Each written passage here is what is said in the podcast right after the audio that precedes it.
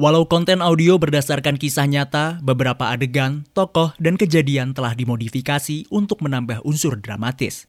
Disarankan kenakan penyuara telinga untuk pengalaman yang lebih baik. Selamat datang di podcast Tinggal Nama spesial biografi. Edisi spesial ini dipersembahkan untuk mengenang jasa para pahlawan yang berkorban demi memperjuangkan kemerdekaan Indonesia. Biografi ini diambil dari jejak tertulis mengenai tokoh terkait. Sebelum mendengarkan, jangan lupa untuk klik follow podcast Tinggal Nama dan beri rating terbaikmu. Follow juga Instagram, TikTok, dan Twitter kami di @medio_by_kg_media agar tidak ketinggalan informasi podcast lainnya. Kamu bisa berlangganan Intisari Plus di plus.intisari.grid.id dan Intisari akan memberikan diskon hingga 50% untuk berlangganan majalah Intisari di atas satu bulan melalui gridstore.id. Happy birthday to you. Happy birthday to you. Eh, eh, siapa sih yang ulang tahun? Ini loh, podcast network favorit gue. Medio by KG Media. Seneng banget, di ulang tahun yang pertama kali ini, ada banyak special episode di podcast-podcastnya.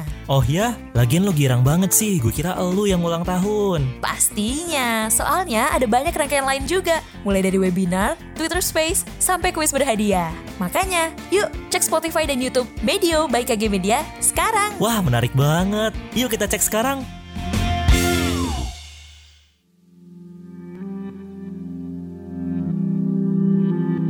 Jadi perempuan gak perlu pinter, ikuti saja kemauan laki-laki. Iya, iya.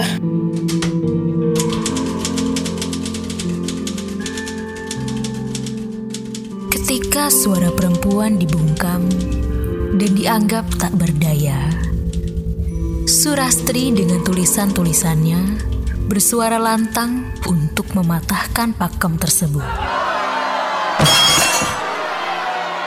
Surastri Karma Trimurti Seorang perempuan bernama asli Surastri memiliki cerita dan tempat yang sama pentingnya dengan laki-laki di masa perjuangan kemerdekaan maupun setelahnya. Ia berhasil mematahkan pakem soal perempuan yang tidak bisa ada di dunia politik.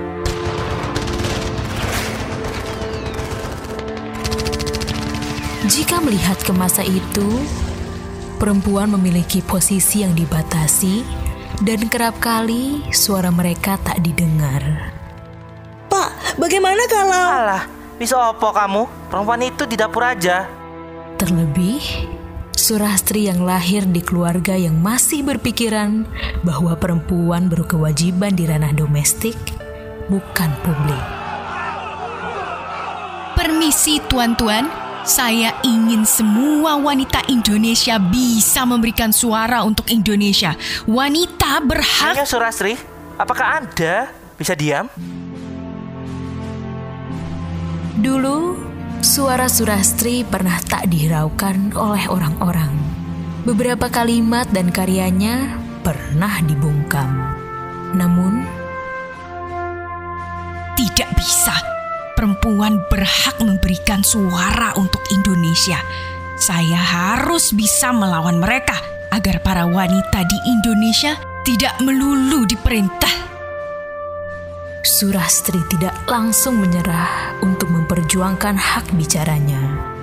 Ia memutuskan tidak akan pernah berhenti menulis dan menjadikan tulisannya sebagai senjata untuk bersuara. Hingga julukan Wartawati melekat di diri seorang Surastri. Sebelum julukan Wartawati melekat di dirinya, Surastri memiliki jejak politik yang cukup kuat. Ia pernah menjadi ketua Partai Buruh Indonesia, ketua Barisan Buruh Wanita, ketua Gerakan Wanita Istri Sedar Gerwis, dan puncaknya adalah ia menjadi Menteri Perburuhan.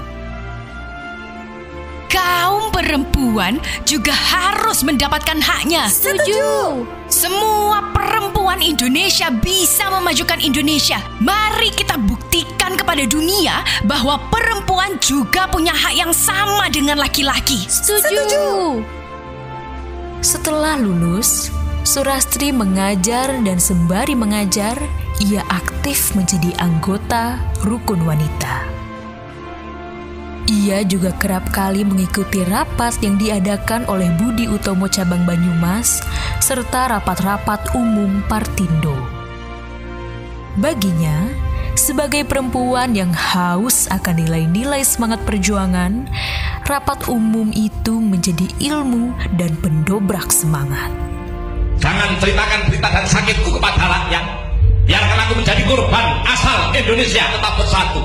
Di rapat umum itulah ia mendengar pidato Soekarno yang amat mempengaruhi jiwa Surastri sampai akhirnya dengan tekad bulatnya ia melepas status guru negeri dan memilih bergabung dengan Partindo di Bandung. Dan keputusan ini sangat ditentang keluarganya. Saya berguru pada Bung Karno, belajar politik pada beliau. Pada saat ia menyambung hidup dengan mengajar di sekolah swasta, saat itu juga peraturan mengenai Wegather Board yang berisi larangan untuk mengadakan rapat-rapat keluar. Larangan ini sayangnya tidak dihiraukan oleh Surastri dan ia tetap menjadi pembicara di suatu rapat umum yang diadakan oleh wanita. Pidato yang ia sampaikan cukup keras, bersemangat, dan menyinggung pemerintah tentang anti penjajahan. Karena hal itulah ia ditangkap dan diinterogasi walau tidak sampai di penjara.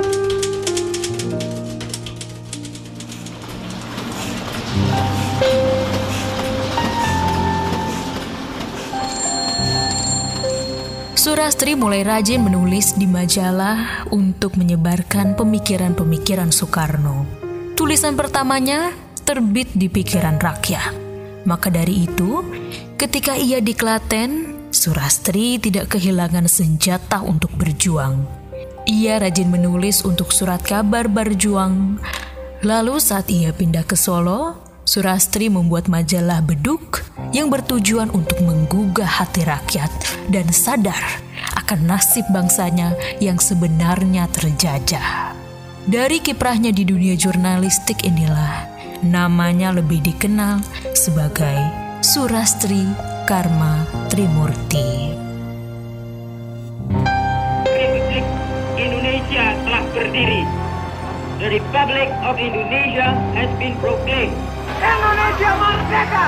Indonesia merdeka! Lalu, sesaat setelah Indonesia dinyatakan merdeka, Surastri semakin berani menerbitkan surat kabar. Dalam tulisannya, ia kerap memperjuangkan nasib perempuan agar sejajar dengan laki-laki.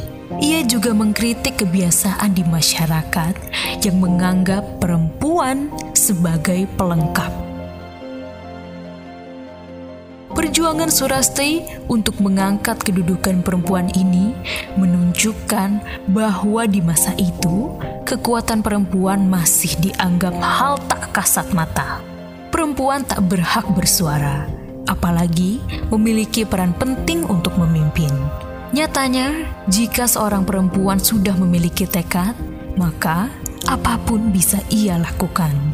Termasuk Surastri yang tak kehabisan senjata untuk berjuang untuk dirinya sendiri dan perempuan di sekitarnya.